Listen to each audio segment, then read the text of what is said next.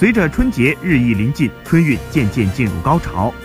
在厦门高级国际机场停机坪，厦门航空繁忙的行李装卸工春运期间，每天运输行李大概一万三千件左右，装卸工每人要分拣行李一千二百件左右，货物重量达到十四吨左右。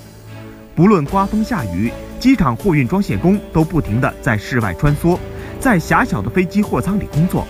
厦航行李装卸工来自全国各地，全部需要培训持证上岗。在春运期间，从外场装卸、行李分拣、车辆运输、仓库装卸四个方面保障春运。有些外地员工连续七八年都无法回家过年。